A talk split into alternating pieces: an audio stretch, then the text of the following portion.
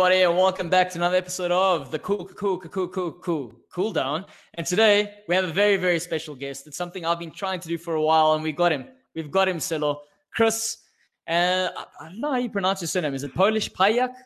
It is Payak, yes. Well done. Oh, you, honestly, that's that's incredible. We say Pajak in England, but it's actually, I suppose it's, I suppose it's Payonk really. Um, okay. But there's a little Sicilian under the A. It doesn't matter. Whatever. It's cool. nice. Okay, so, so, that, that's so are, you, are you are, are you Polish? No, no. Me, me dad, my dad's mum and dad were Polish, and his brother and sister were born over there, but he was born in England in um like a Polish resettlement camp during uh, well after the war. Oh, okay. Okay, pretty cool, pretty cool, pretty cool. Yeah, uh, that is, that is an interesting. yeah, interesting having a Polish um, heritage um, there all, all, the way in Liverpool. I know it's madness, honestly. So, like me, my granddad was a prisoner of war, and like thirteen years, give or take, was in between seeing his his wife. And so there's a 13 year age gap between my dad's older brother and sister and him, and him and oh, his little brother were like a year a year when they met together in, in in England, and then they've just all scattered around the country now. But my dad and his older brother came to Liverpool, and my my dad stayed there. Like, so then how did he become a Liverpool fan? Did he just uh, obviously moved to Liverpool? Uh, yeah, he was yeah. born. He was born down south, a, a, year or two down south, and then he came up to Stafford. Um, and then he grew up in Stafford. He's a bit of a rugby man, my dad. And then he come to Liverpool, and like rugby's nowhere near as big, so we just picked the local side. So this is like sort of, well, would it have been like late seventies, something like that? Um, and he just wanted to start going to the footy and stuff like that. So became a Liverpool fan, which is why I've been brought up a Liverpool fan. Proper, proper. Um, that's that's that's a uh, uh, luckily uh, Liverpool was the dominant team back then. You could have been an Everton fan if if, if it was a different uh, time. I tried to be. Um, when I was two years old, I was going to oh. nursery, and um, and I come back from nursery one time, and uh, I was like, me, me two best mates from nursery were both Blues and stuff, and I think I think Everton had just won an FA Cup or something like that, and I came back and I went, Dad, I'm going to be an Everton fan, and he went, No, you're not, son.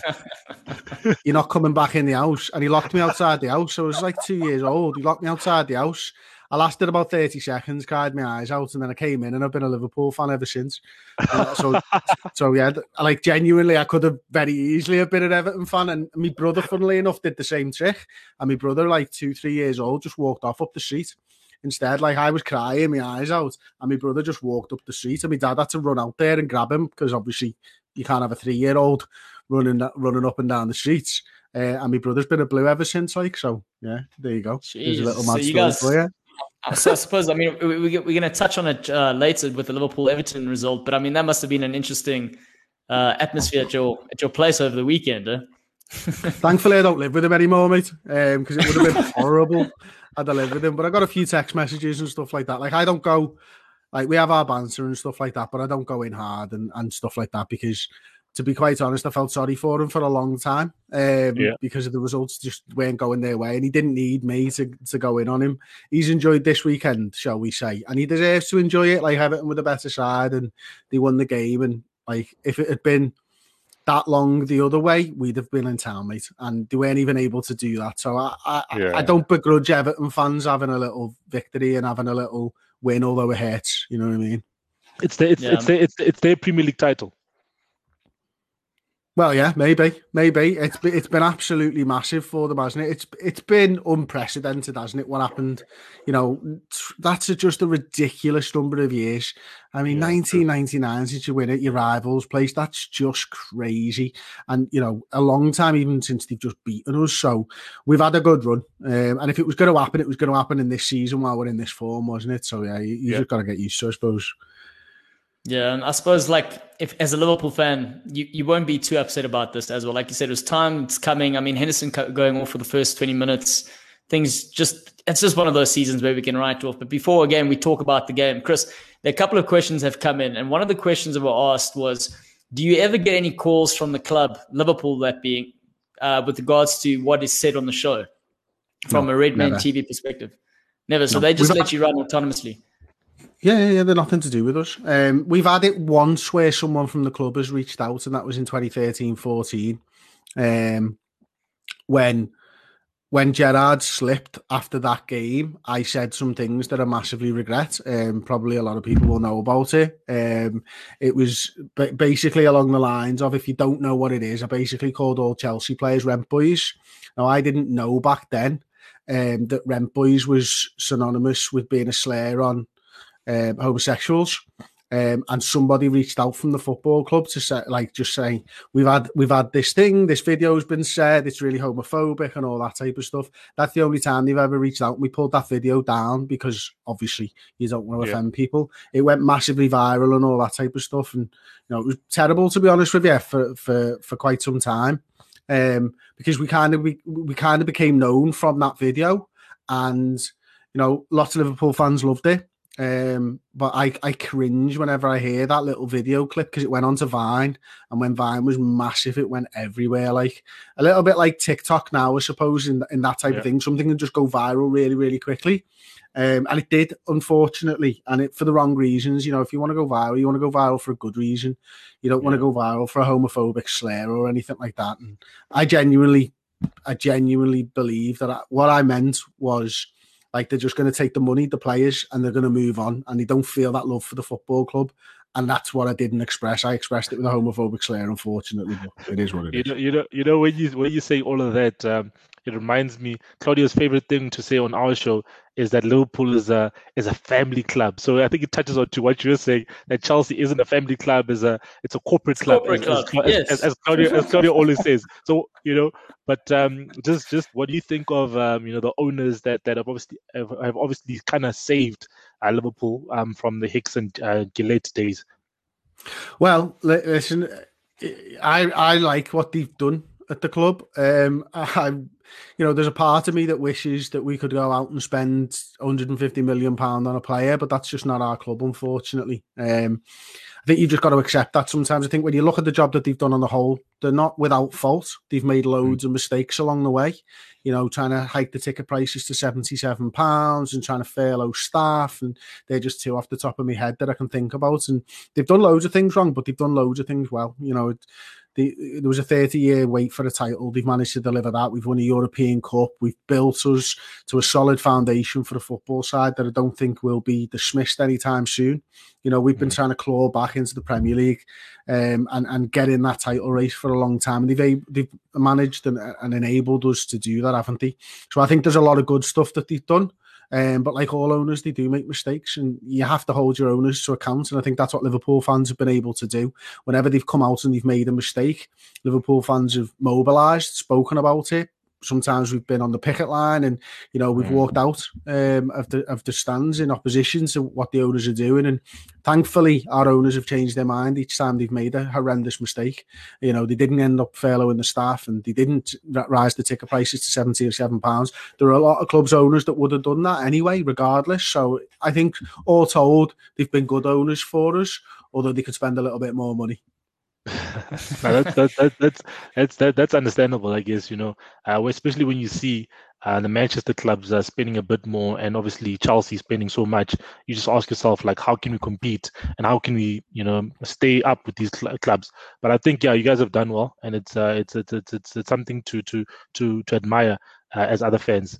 Uh, but you know, just just on the on the fan channel side, you know, where do you think um, you know the direction of fan channels is going? Because obviously, you know, you've got you guys have grown uh, massively, and then I look at um, you know a, a rival uh, fan fan fan fan um, you know um, channel like United Stand that's also like quite big. You know, obviously I know you guys um, have each other on each other's shows um, often when when when when when it's a Man United Liverpool game. So, but where do you think the the the, the fan channels will, will will go in the next like five or so years? I'm not sure where they'll go, um, but I know that they're here for the long run. I think. Um, I think what a lot of what a, what a lot of fans crave is the truth and just you know other fan opinion and stuff like that. I'm not saying that we talk the truth. Do you know what I mean? I, I think yeah. we'll, we'll tell it as we see it. You know, we'll, we'll tell our opinions as we see it.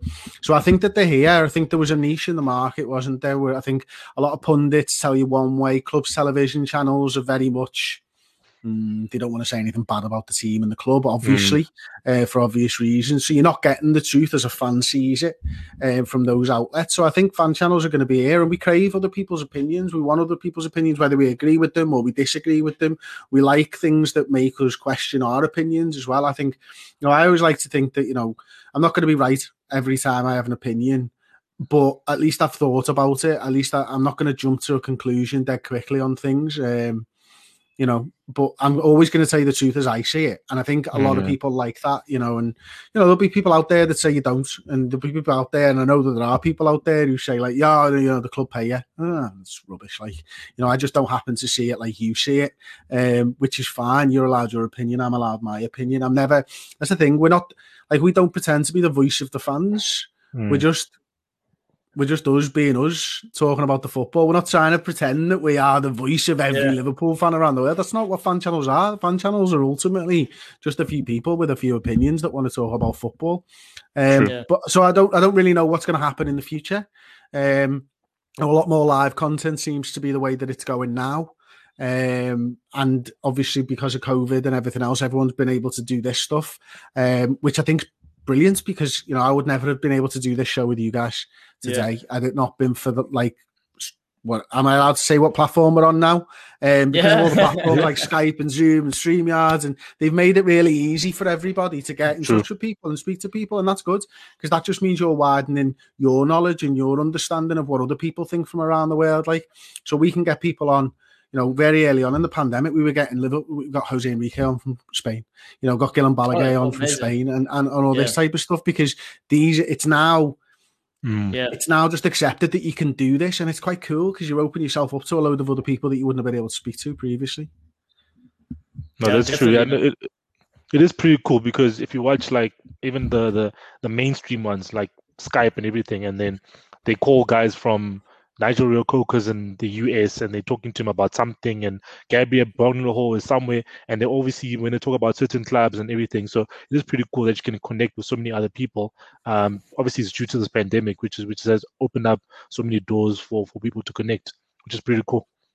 Yeah, the platforms have stepped up as well. Like, I mean, you know, the platforms they're there now. Like, Zoom's made it really easy for people to to do this type of thing. Streamyard makes it really easy for us, and we can all do it now with our mobile phones for the most part. If we haven't got a PC, like, all you need is a mobile phone, and if you've got good internet or whatever, you can do this type of stuff. When we started Redmen, it was 2010 like you know you couldn't do it with your phones in 2010 like you yeah. just the, the, technology hadn't caught up. And i think that's the other thing now is that anybody can do a fan channel pretty much um, which opens it up even more. Just means there's going to be more people talking about it which is really great. And you know i you know i get on with mark um, mark goldbridge from the united stand I think he's re- yeah. I think his content's really funny. I think it's really different. You know, you've got to respect what he's been able to do, and yeah. that's the thing. Ultimately, it's just a community of people who are all talking about football, and you know, people might not like it, people like it, people love it, people don't like it. That's fine. Like it's always going to be though, because there's loads of people that really like it, and we've given, and we get this all the time. People say to us, "We feel like we know you, and we feel like we know the city a little bit more for yeah. having you speak on it." That's brilliant from where we are because that's one of the reasons that we started it in the first place. And we've created this community around us and around the football that people enjoy it and they go into the chats. We've got Discord groups and Facebook groups where people are talking about football all the time. They're really yeah. just cool platforms that people get involved in. Like, so it's really wicked, man. It's it's incredible what's been, what's sprung up around the fan channels. I know we've got like a website where people subscribe to. And some of the lads in there in our Discord group, they like I, I like the Discord's is much a part of us as red men as watching the videos they were saying because they mm. enjoy the, the interaction with people mm. and it's people from all over the world that have the same similar viewpoint to you that you can talk with lots of people yeah. i'm lucky I, I i go to footy with people but there's loads of people all around the world who don't who might support liverpool and they might be the only liverpool fan that they know and we've been able to give them people other, to yeah. talk to and stuff like that mm. and that's amazing because i i'm an nfl fan as well so i'm a i'm a minnesota vikings fan I don't know any Minnesota Vikings fans, and there's no Minnesota Vikings fan TV as far as I'm aware. But yeah, get in the nice, uh, well, yeah, it'd be nice if there was that little community where I could get involved in. True. You know, yeah. and I'd, you know, from from the flip side of it. So I, yeah, I know that I crave something like that on the back end. Um, so it's nice that we've been able to do it with Redmen for other people. So, but Chris, when you're talking about this and you're talking about community engagement, and I think that's that's the huge part. And for us, to Silo's point and to what you're already saying, to get you onto the show for us, or for me in particular, is huge because, like you said, I'm a South African and I'm engaging with a guy who lives in Liverpool, who's fully immersed in it, and he's got his own platform going. Something we're trying to do here, and it's it's super super rad that we can connect on that level. But one of the the questions I want to ask you in terms of how would you go and give other guys that are doing something similar? You've mentioned Discord, you mentioned the other platforms. What kind of advice would you give them, like starting out? Because you've seen you you were one of the founders, technically speaking, in terms of this movement, where you guys were filming traditionally, and it took two three days to produce content before it got out. Now all of a sudden it's live. So what are the do's and the don'ts when you are starting a platform? Um, I don't know, man. I, I, honestly, like we, we just did it. We just did it because we wanted to have a laugh, mate. And, and I think a lot of people think that we do it because you know you had this idea that you can make a load of money. That's not why we started it. We started it because we love talking about Liverpool. We were having the conversations in the pub, and we just wanted to do something different with it. We're having those conversations anyway. You still have those conversations when you're in the yeah. pub and it, it's just a it's just a passion project and i think if you if you keep it like that and you understand that you know you enjoy doing it and you make sure that you you don't do content that you don't enjoy just because of views like we got into a bit of a rut a few years ago where i think we can honestly say we were doing stuff because we did stuff rather than we were doing stuff because we enjoy doing it do you know what i mean so is that one of those Aaron, um, Aaron McQuinness skits that you guys had like in 2010 when you started out well, we used to we used to love that stuff. You know what I mean? And, and, yeah. and, but as long as you're doing stuff that you enjoy, and like I, we called a bit of content a few years back because we realised that we were doing it because it was popular, Just, and it, yeah. and it's like we don't enjoy it ourselves, so why are we doing it? Like that's yeah. what it's got to be. You've got if you're going to put as many hours into this stuff as you you want, and as we all do, then you've got to enjoy it, man. And and so that's that's a big part and parcel of it. I think keep going as well. And if you're enjoying it, it doesn't matter what views and numbers you get. Like it's just about whether you're enjoying it, isn't it? And if other people are enjoying it, that's cool. So we had a thing where when we started the website, we put loads and loads of content behind the paywall. And it used to really depress Paul because, you know, we'd have like We'd have yeah, like hundred people. That. We'd have like hundred people yeah. watching a show that it took him three days to edit. And as a creator, that's really hard to take because you think, well, I could put it out on YouTube and 5,000 people might watch it. And that's a, that's a much better situation to be in as a creator. So I just think like we, we just went into it, man. And we just made stuff up as we went along, to be quite honest with you.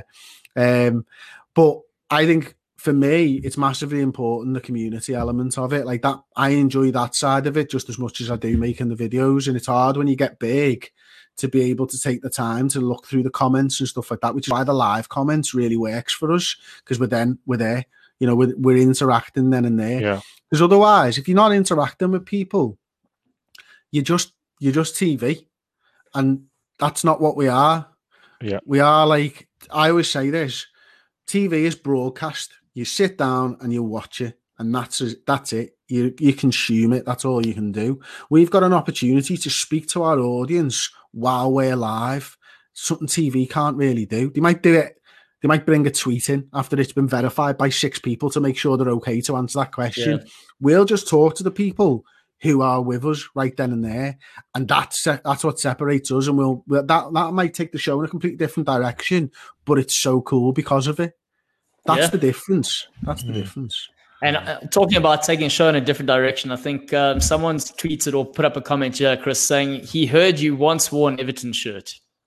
Yeah, yeah, yeah, absolutely. I found the shirt. Um, I found the shirt on Google even when, when I searched for it. Now. Yeah, yeah, yeah. It's it was on my Facebook originally where it started from. So I lost a bet with my brother going into I think it was like a 2006 derby. It was the um, yeah. oh what's his name? Andy Johnson was it? It was the one where he won, ah. and the, and the winner scored those goals, and the winner yeah. of the bet, the other person had to wear the, the shirt the next derby. So it was like three months later when Liverpool then had to play Everton again, and I had to wear the Everton shirt for the entirety of that derby. That photo was taken outside Paul's house. Like you know, he was the one who took the photo. I would, I refused to go to the pub in it, so we watched the game, just me and him and his dad in the house because I didn't want to go to the pub in an Everton shirt, and that was the photo. But he had to send me brother proof, and so it's on my Facebook. It's, it's always been on my Facebook. Ped from Toffee TV, RSD, my brother, sent it to Ped from Toffee TV, and Ped put it out on Twitter, and then it goes man, mad, and then everyone thinks I'm an Everton fan. It's like, okay, you think what you want, it's not going to piss me off because I know I wasn't. I yeah, told you the yeah, story. I told you when I was two and tried to become an Everton fan, and my dad exactly. had none of it. Like, yeah. And people think it gets on my nerves. I'm like, it's just a bit annoying that some people think I am when I wasn't. It's not like I do. But, but, but that's that's a valid that's a valid sort of thing to bring up because again, someone here has asked like, how do you deal with the criticism from other fans? And to that point where you saying, you know, you come out and you're authentic and you're real, and that's the the, the sort of the thing that separates what you do from what broadcasters do. And when you're so vulnerable and you're putting yourself up, people then connect with you. But at the same time, you open yourself up for the the other end of things. And how has it been dealing with all of that? That's the hardest part of it because there's no training for it. Like all of a sudden, you're making content that people like, and then and then I think we got to a point where we were starting to be seen by people who weren't interested in that content, and and I don't know what uh, like what size it was. Maybe it was hundred thousand subscribers. I don't know, whatever.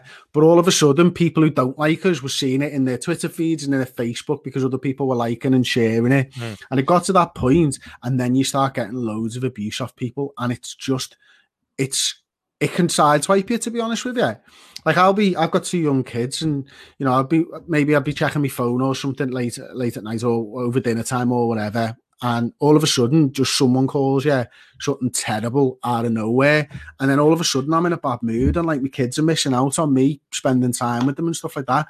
That's the thing that people don't get. That like and then i it wasn't it was only a couple of years ago i started to deal with it a bit better. Like um i remember a mate of mine just said to me like are they in your circle of trust? No. Then what are you listening to them for? Like, I mean, it's some fella who's got a picture of somebody, a footballer in his bio. Does it matter what they think about you? And I'm like, no, it doesn't. And, and then once you realise that, and there's other things you can do. The block button's really good. The mute button's really good. I've gone yeah. on private. I've gone on private on Twitter actually a few how, weeks how, ago. How come? How come? I because I, I, I, went on your Twitter bio and, and Twitter page and that's what's protected. Because he's protecting honestly, himself from Man United fans like you, bro. No, no. Yeah, it's, it's I, honestly, I, I don't need it. I don't need any abuse in my life. Yeah. Like, there's just you can't nothing good comes from people being able to abuse you online for something that you can't control. Like, you know what I mean? And so after a while, I got to a point where I was like, I'll go on private for a bit and see what it's like. I'll tell you what, I've enjoyed Twitter a lot more since because now I'm just basically getting a feed. And if someone gives us abuse, it means it's one of my followers. I kind of block them, and that's that. You know what I mean? And uh, and that's that's fine. Like I, I, mm. to be honest with you, it was that, or I went on a private Twitter on my own and didn't use yeah. mine and I found this worked, and I, I, really I've started to really enjoy Twitter again because it's it does knock you for six, mate. And I tell you what, if I was like a 17 year old me doing this now, there's no way I'd have been able to deal with it. Yeah. And I can't believe that like Twitter and these platforms still doesn't make you verify who you are.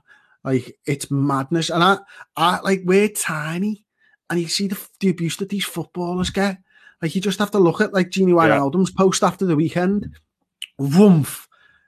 No wonder. Like, no wonder they don't look at their own Twitter accounts and That's stuff. True. It's horrendous. Like my mum and dad used to say to me, uh, if you've got nothing nice to say, don't say it. Well, there's a lot yeah. of people around the world who need to listen to that advice because it's just horrendous. Some of the stuff that's said now and uh, nowadays on all these platforms, it's embarrassing to be honest with you. Yeah, but um, let's. I, I, that's the I suppose the serious side of the social network and everything else and how we connected. But Chris, in terms of the Redmen TV, what has been the craziest moment you've ever experienced, and what has been like the happiest moment? Those two moments, in terms of being like, I'm a fan. This has happened. Redmen TV. I know I've seen a couple of things with you and Jamie Carragher, and you do all sorts of crazy things. But like, what is the craziest, craziest moment, and then your happiest moment? Happiest moments winning the league title by a mile, but also interviewing Jurgen Klopp. I mean, sitting down in a hotel in Boston, in America, and interviewing the Liverpool manager, it was just an absolute dream come true. I got 20, 25 minutes of time with him, just a one on one interview. He was great as he is in, in all the things that you see him do. It was amazing. And I, I can't, I, I, you know, the thing is, there was like, there's so many things that we've done over the years that you look back on. Like, I've interviewed childhood hero, Robbie Fowler, Jamie Carragher. Uh, you know, I've spoken, I've done podcasts with Kenny Dalglish, uh, and it's just, I mean, you don't stop and sort of smell the roses often enough. And it comes to the end of the season, you go, look at what we did there, and you're like, yeah. oh my god, that was just incredible. Like, but by a mile, interviewing Jurgen Klopp. Proper. Yeah. That's, Can you imagine? Um, be, before we introduce the other guys, Chris, I want to say I saw you had some other you had another show where you spoke about going to Kiev for the Champions League final. Mm-hmm. And I liked what you said in terms of fans feeling entitled. And I, for me personally, I can resonate because I was at that same final, but I I, didn't, I flew all the way to Kiev, three flights, and I didn't get any tickets. Oh, I didn't have any tickets, and I managed to get a ticket outside the stadium a couple hours before. And I landed up sitting with the Real Madrid fans, and I had this old lady like wave a flag in my face when Bale did the bicycle. And um, from your perspective, in terms of fans giving, it's it's one of those things where you you say what you think and you feel, and you one of those fans that I can get behind when you go into the stadium and you're singing all the time. What message would you have for like all these satellite fans who tend to say they are fans, but they they actually switch it off as soon as their team starts losing? Oh, I don't know. Um, I suppose you know there, there is a difference between being a fan and a supporter in my eyes. You know, and I think a lot of Liverpool fans are Liverpool supporters and they're there through thick and thin and they understand the words of the song and everything else through the wind and the rain and all that type of stuff. And that's kind of it, isn't it? You know, you, when you're a supporter, you, you've got one job, it's to support your team and you might disagree with things. And, you know, in the build up to games, you might disagree and you might, you know, any fan can can appreciate this. You're going to disagree with the manager and who he puts out occasionally and why this player's played and why that one's not mm. playing and all that type of stuff. But doesn't matter when you get in the ground or when the team's on. You're supporting there. That's what you're there for. You, you, you're supposed to build them up and make them think like nobody can beat them and all that type of stuff. And I think, you know, a lot of people aren't lucky enough to go to the game and I and I recognise that. And there's a frustration I think that's linked to not being able to go to the game and therefore having to almost not prove, but so I think a lot of people think, "Oh, I've got to prove that this matters to me, so I'm going to get yeah. angry about it." Like if I shout loud and I'm angry, and you can see that I'm upset, then people will know that I love this football club. And it's just nonsense, to be honest with you. We all deal with situations in different ways. And I'm not saying it's the right or the wrong way to deal with something. I'd never I'd never tell someone how they should deal with a situation. But I just know that when I get into those situations, I get really angry, and about 10 minutes later, I'm all right. And then I'm like, all right, my rational head comes on. Like, right, okay, well, what did we do well and all that type of stuff? It's just how I enjoy football. Like, how you enjoy football might be completely different. But uh, I don't think it does the team any favours by going on on social media and bleating about it for seven days straight. Yeah. Uh, tweeting three times an hour about some player and all that. It doesn't it's not you're not really a supporter, you're just a tit with a Twitter account. no, it's true. so one, one more question. No, no, no, no. And I, I think I won't say a question, but just just just to just to echo your sentiments because that's true. Like like you can be frustrated at something in that moment, which is okay because because we obviously watching the game.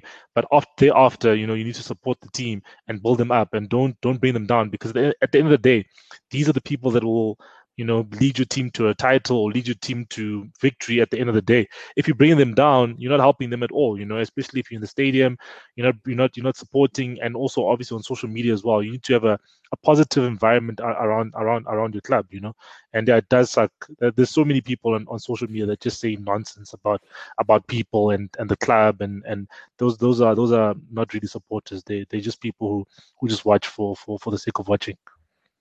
Yeah, and let's see if the, the guys I'm going to bring on now, if they just watch for the sake of watching, or if they're fans or they're supporters. Let's see.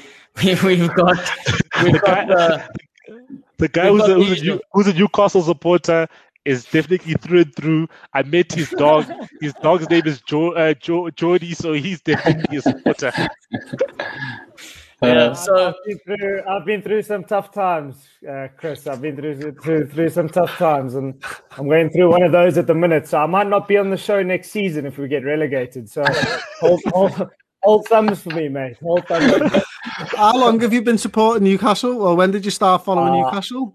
I didn't really have a choice. Uh, my old man was. Uh, we were watching a FA Cup final in '98 uh, against Arsenal and I got given a jersey, and that was it. Um, I, I, previously watched a few games before, but I don't really recall. Um, so yeah, all my life really. My my grandfather's from up north, so yeah, there was no choice. There was no choice in the matter, and I, I wouldn't change it. I wouldn't change it any any other way because I think we will get our day, and uh, hopefully I can just see us lift a trophy. That would be great, even if it's a league cup. That would be fantastic yeah, because I actually think um, Nick Nick sent a question through, and I didn't ask you this question. He actually asked, "Who are the best set of fans other than LFC fans?" And obviously, it's a he's hoping for a certain outcome with that that answer. um, it's it's tough to say, really. I mean, like it depends where you go uh, for a start. Obviously, if you're in a if you're in a their ground, sometimes that's different to how their away fans are. For example, so I know Leicester's a really tough place to go to because they give them things, them stupid clackers. And I tell you what, they make they make a hell of a noise with them, like, um, and and they've got all they just give them stuff to make a noise with. Like Watford's a really tough place to go because they've got some some mascot with a drum and he stands by the away end and you're trying to sing your song, but he does a different beat and you can't sing your own song. So there's loads of different ways of doing it. Like, but the the Geordies, I think, are the most like Liverpool fans because it's like a similar sort of philosophy in the city and all that type. And I really like the Geordie fans, and I think they deserve better than what they've got. To be honest with you, because you know, they're a one club city as well, and you know it's um, they they are really good fans. But there's, there's good fans in all the clubs. You know, you know you, you look at teams like Manchester City's away fans come to Anfield, they can step up. My fans at Anfield, they step up big time. Uh, so yeah, there's they're all they're all decent, but they're nowhere near as good as Liverpool, really. Like you know. tell, me, tell me, Chris. Tell me, Chris. In your opinion, you know, I've watched a few games myself, and I prefer going with the away fans to the to the away section in in the, in the obviously on the away days, and I tend to find that the the the some, there's sections in our home, especially at Newcastle, where the fans are they, they're not supporters, they're just fans, like you had mentioned previously. Um, do you find that in Liverpool uh, at yeah. Anfield? Are there sections in the in the stadium where you've maybe got your your tourists watching the game, and then you've got maybe the Kop end, which is just you know your diehard fans that are that are there through thick yeah. and thin. Um, yeah, I and, think you get I, that. Go on, sorry, sorry, Nick. Yeah, yeah. So no, no. I just wanted to know your opinion because I mean, yeah. for me, my best atmospheres is, is is when I go away uh, you know, we could be losing. I think we went away to Blackburn. We we lost one 0 in the championship. We took seven thousand fans there, and it was probably my best best away day. Uh, even though we lost, because it was just such. I mean, you had seven thousand Geordies singing uh, from from minute one to ninety. Um, but you you were at home the week before against Sheffield uh, Sheffield Wednesday, and it was just it, it was a little bit boring in, in in in some aspects if you want to look at it from that from that perspective. Yeah, you, you, you get that. I think you get that at every stadium in England. To be honest with you, and yeah. it it's it's too easy to say tourists. I don't think it's that. I don't think that's the case because I, I yeah. you know I've been going the game a long time, like and. I know just as many Scousers who don't sing as people who come from out of town. I know loads of people who come from out of town who know every word to every song and sing the heart out. Yeah. And I know, especially, you know, I've, I've been over and seen fans from all around the world, and I've been over to America, and you know, they know every word to every song. They, they sing it slightly differently. Like just there's a beat that's slightly different sometimes because you're hearing it through the television, you're not hearing it in quite the same way, so it sounds different to me, and the accent as well.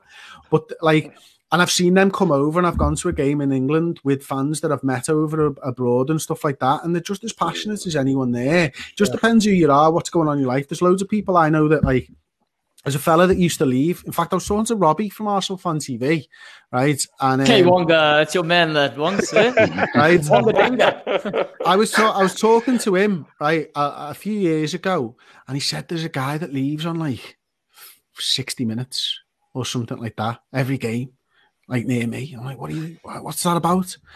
It turns out he lived about five hours away from the ground, oh, and he had to leave to get his train home and stuff like that. Like, so you don't actually know like yeah, what people's yeah. life situation. That guy traveled five hours there to travel five hours back to watch 60 minutes of a game. And you Jeez, and man. people probably he walks up the ground and people think, oh, what a loser. He's leaving early. He's like, Ooh. he's put 10, 10 hours traveling just to see 60 minutes of a football match. But, al- but also to not even see leave, the end of. You know what I mean? also to leave, but to leave fan than after any of 60 us. minutes. But to leave after 60 minutes must be gut wrenching as well to know shit, I'm gonna have to leave after traveling 10 hours. It's insane. Damn. So you Yeah, just don't know what people's situations are, do you? That, Yeah, that's kind of it. Like, and I love the away games. The away games are amazing. And one of my favourite away games is Liverpool against Derby in like the Capital One mm. Cup or something, because the songs that we sang were completely different to what we normally sing on an away day, because there was a bit of an older Yeah. crowd there. Maybe it was slightly more scouse, and you, you can you can notice that when you go on the away days, and you never stop singing on an away day, and I absolutely love them. And you get those games where it's like a twelve thirty kickoff against Brighton at home and you can just feel that everyone's a little bit hungover or they're not really up for it. But you get that at every stadium in the in, in the UK. Sure, sure. All right. it's- You get it So, a lot at Arsenal, though, Wonga. You get it a lot at Arsenal. I can. Chris, so, so, so with, the, with, with, with, with the pandemic, you know, and obviously fans not being allowed to allowed to to come into the stadiums, you know, um, you know, I think Claudio always complains. He's he's the biggest advocate in saying that you know Liverpool wouldn't be in the situation if the fans were back in the stadium. Liverpool would be a little uh, Yes. doing a little bit better. Um, so what do you think the, the impact has had on certain clubs? I know Man City is thriving because Man City never have fans in the stadium, so they obviously West Ham. But West Ham's another example. I know you're making a joke. West Ham, West Yeah. Ham West Ham as well. their fans, they look great. West Ham as well. Yeah. West Ham and Man City. Yeah, those are two Yeah. two two clubs who never have um, uh, capacity uh, to, to to the rafters. I, I think it does make a difference. I think it, it probably affects some clubs more than others. I think even when like Gary Neville came out this week and said on his podcast on Sky Sports that he thinks it's affected Liverpool a lot not having the fans there, and that's you know Manchester United legend coming out and saying it. So it's not just Liverpool fans. I think that are saying this type of thing, and you know I don't think. You know, I don't think we'd have maybe. Eh, it's tough to say because the injuries are obviously a massive part. It's everything all together, you know. And you know, I think everybody's going through the same boat almost, aren't they, with the fans? But not everybody's going through the injuries and maybe the, there's a hangover. Who knows? But it just seems to be there's a lot of stuff at the moment for Liverpool to deal with, I suppose. Yeah. And before we go to the results, Matt, Wonga, do you guys want to ask one more question? Actually, I was wondering because I mean, it's supporting Liverpool. It- It's it's been like, and you know, Spurs. We'd we'd love to be on the kind of roller coaster you on. Have you know, be like, oh, we won the league and now we're having a shit season. That must be so horrible. I feel so bad for you. Um, but then, but then, it, like, it, it has been a massive roller coaster. And you know, sort of the last couple of years. And and and the really shit thing is like you've gone through this massive high at the same time as not being able to be at the stadium. So it's almost like you've been robbed of that experience. And I suppose, uh, yeah, and you're in the city, so I wanted to find out how are you guys kind of have have you felt that the city itself has kind of been doing something different to kind of let that feel real? Because I mean, I know Liverpool fans who are removed might not feel the same, but you guys must have feel a bit robbed to a certain extent of, Yeah, of what I think that should have so. felt like. Yeah, I think so. I mean, we we we do like um, because you're supposed to get a big parade, and it was supposed to be the parade of all parades after 30 years of not winning a league title, Yeah, and we we might never get to do that. I mean, could you see Liverpool putting a parade on now, genuinely, a year after when Manchester City are about to be crowned champions? I mean, we were talking about this on our podcast before, actually, and I said just do it anyway because it'll piss everyone off. Um, but yeah, equally, it would be a little bit sad, wouldn't it? Parading a trophy that's not actually. You might not even be able to parade the trophy. You might have to ask Man City if you could borrow the trophy for a start. um, but that's it. I think we all, and I, I think a lot of fans from all around the world would have made a pilgrimage as well. So I think there's fans from outside of the city that would have gone, you know what, I'm definitely going to be there for that weekend and stuff like that. So they probably all feel robbed. But for us, it's gut wrenching. It, it really is because I want to show my appreciation for what that team did.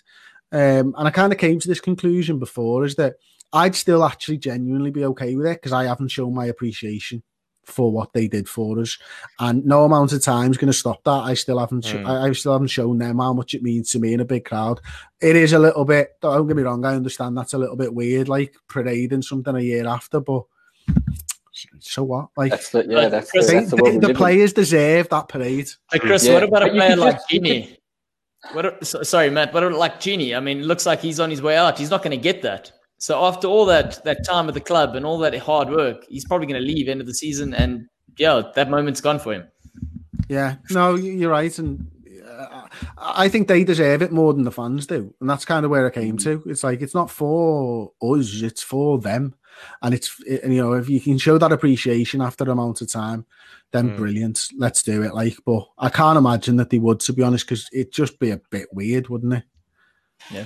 So finish up. Like you said, maybe the bus could just carry on. You know, once the parade is finished, it can just drive carry on to Manchester. Manchester and drop off the trophy.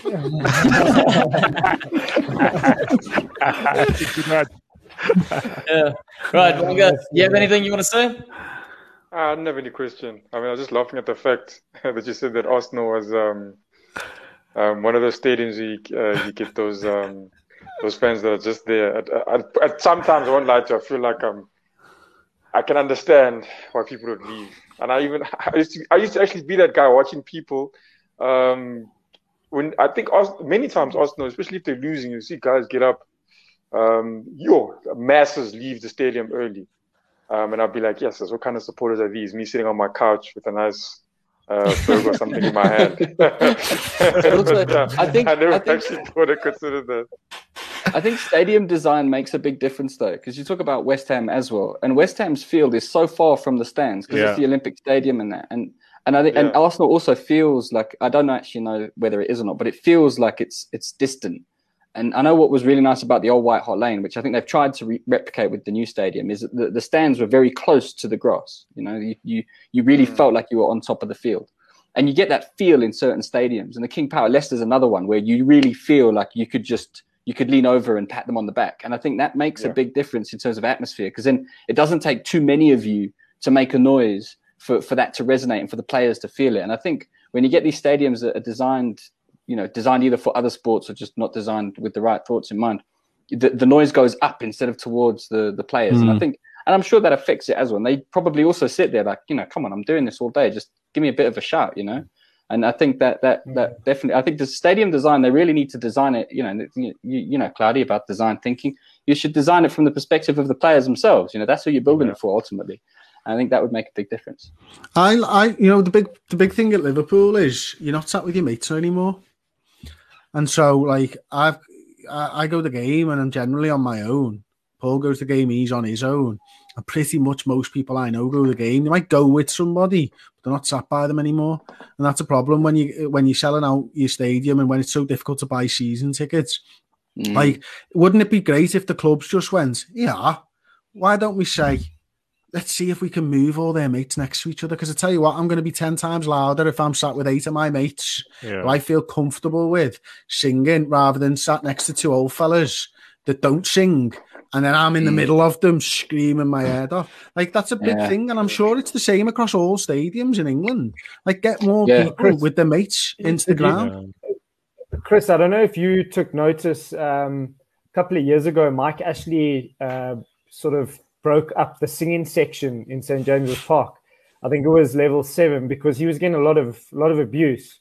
So he moved all those season tickets to one in one section, similar to the club, uh, to, to, the to the Kop, and move them all around the stadium. So there's no real singing section in St James's Park anymore. That's why the home games are are pretty dire, to be to be very honest with you.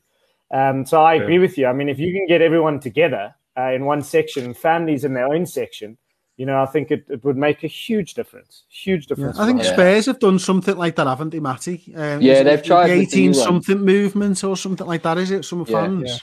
Yeah. And they've also they redid the the booking system as well. So when you buy tickets, because it used to have this really shitty one where uh, I remember I used it a couple of years ago to buy tickets with, for me and my dad and my brothers, and then it kind of randomized. So we ended up with four seats that were in roughly the same stand, but we were all apart from each other. Then you know, when we got there on the day, we kind of asked around and people were moving. So we kind of got to sit to each other, my baby brother, but you know, it's his loss. And then the the the the and with the booking system is also try, I think they've tried to make it a bit better. So when you do a booking for multiple seats, they help it helps you automate to find to find them closer together.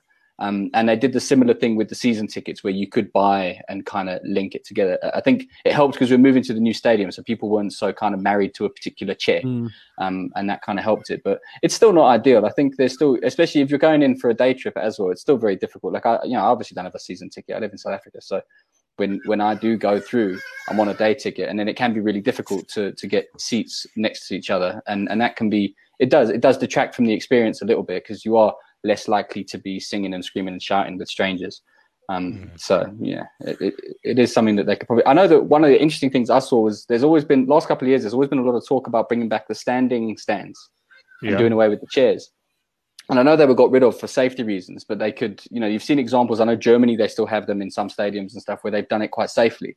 I think that could be quite interesting. I think that could be because that, you know, there's, there's obviously they're not going to hold you to a seat if you're in a standing stadium. So that would kind of eliminate that that risk of of you not being near your mates because you could all just go stand near the, the same piece. Well, no, terrace. you would. You, you, you would. You, you, they, are going to ticket them in exactly the same way as, as safe standing.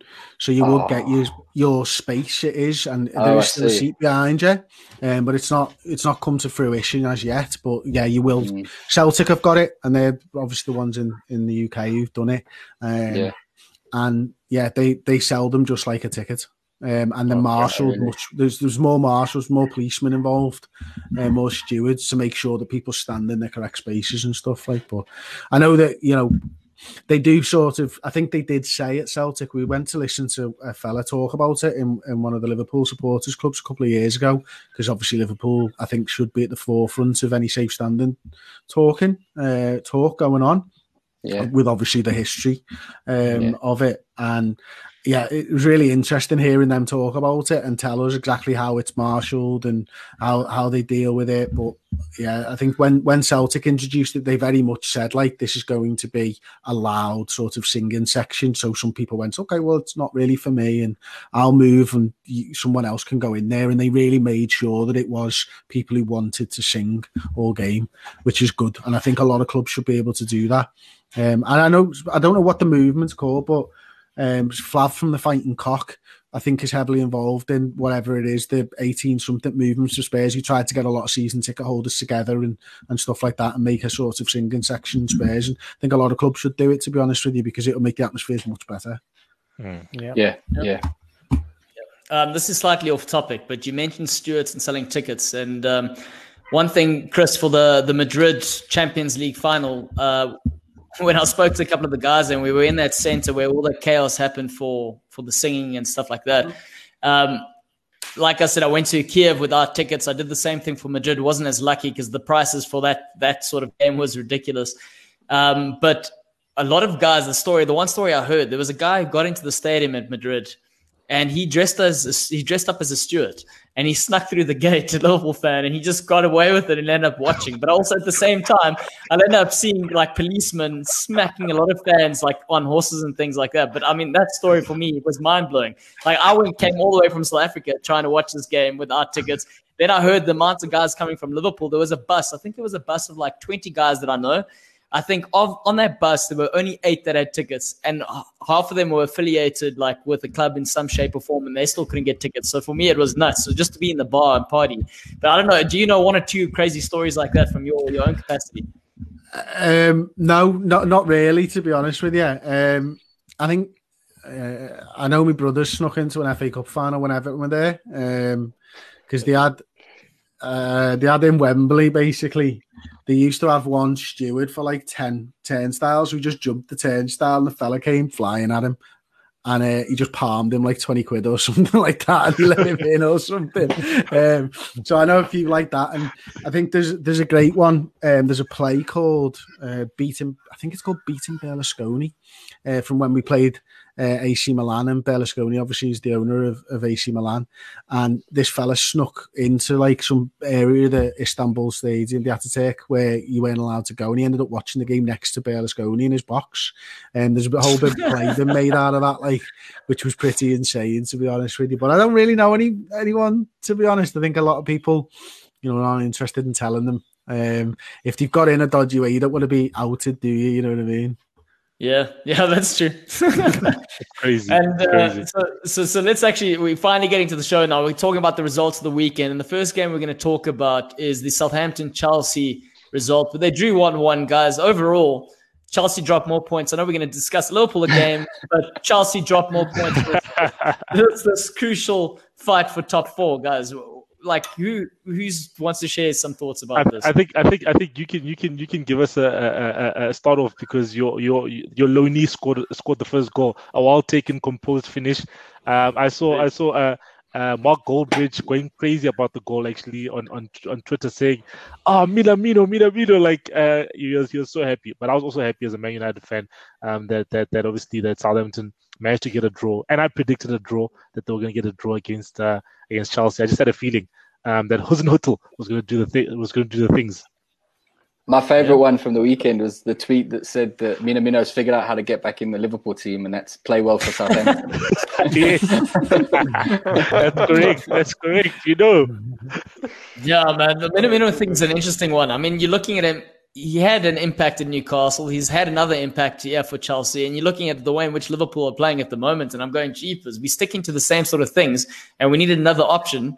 Maybe a player like that needed a little bit more time. I can understand why he wasn't getting a little bit more time. I don't know, Chris, you can share your thoughts there with regards to Minamino not getting game time this season.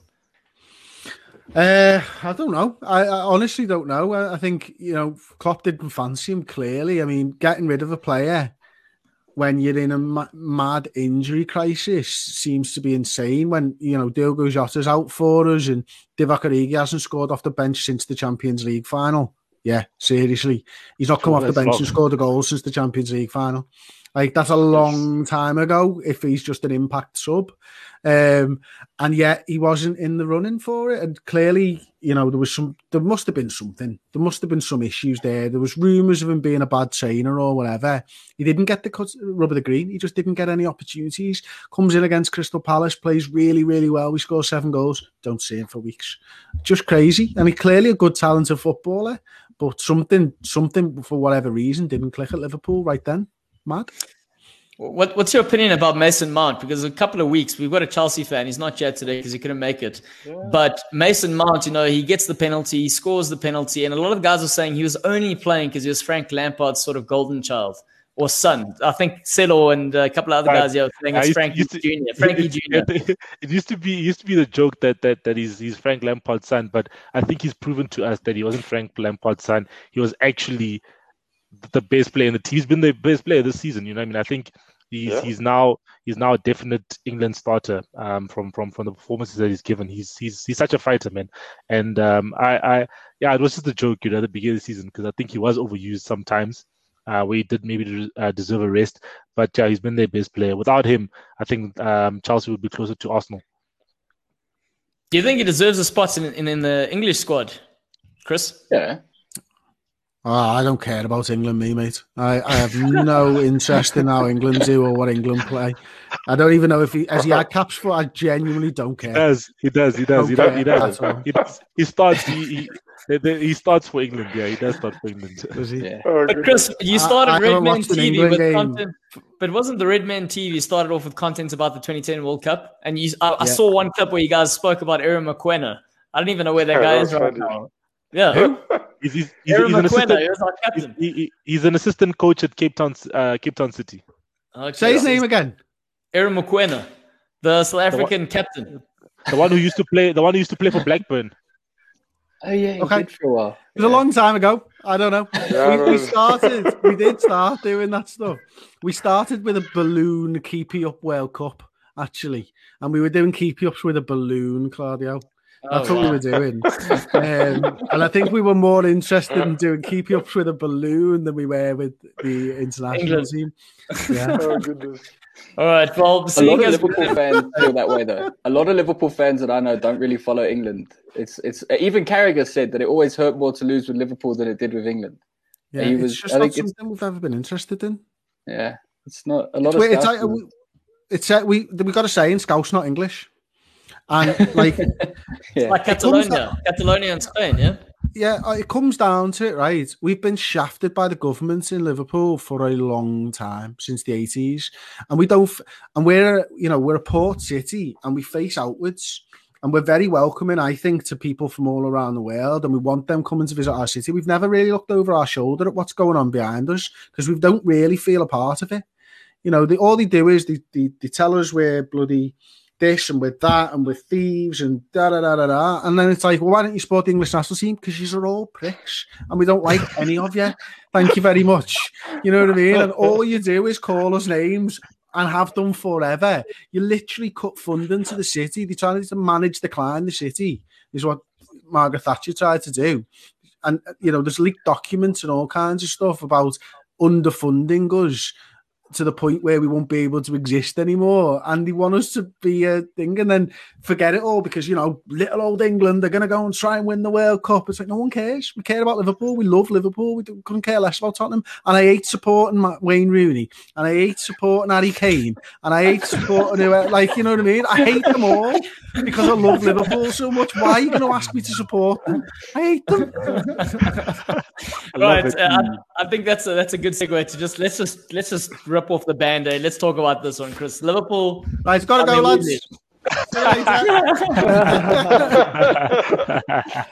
the tough I mean, game. Wait, the tough game. Yeah, where do we start? I think before Chris and I share our opinions, does anyone want to take this? Anyone want to start here? Because yeah, this is a, this is hey, a sore point. Claudio, I, I wanted to I say. I mean, I, I, think Claudio was. What did Claudio say about Pickford before before the game? He said, he said Pickford. You saw Pickford coming, making errors.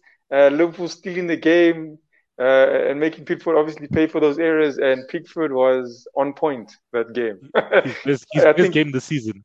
Yeah, yeah, he saved probably. everything. Couldn't un, un, unbeatable. And then yeah. yeah. I think the rest just happened. Defense wasn't there. Uh, yeah, you could see Liverpool's just literally hollow. I don't know how to explain that, but that's what they look. it's just. I tell you what, I think Liverpool reminded me of Spurs. The way Spurs have been the last few weeks, where you just see like we're not going to do anything. You just feel limp, you know. Like the the it was it was a game that that for whatever reason Liverpool didn't look like winning from the first minute. Everton came there with kind of they were on the front foot. They were really pushing. Liverpool weren't themselves. I think losing Henderson was a huge loss. I think.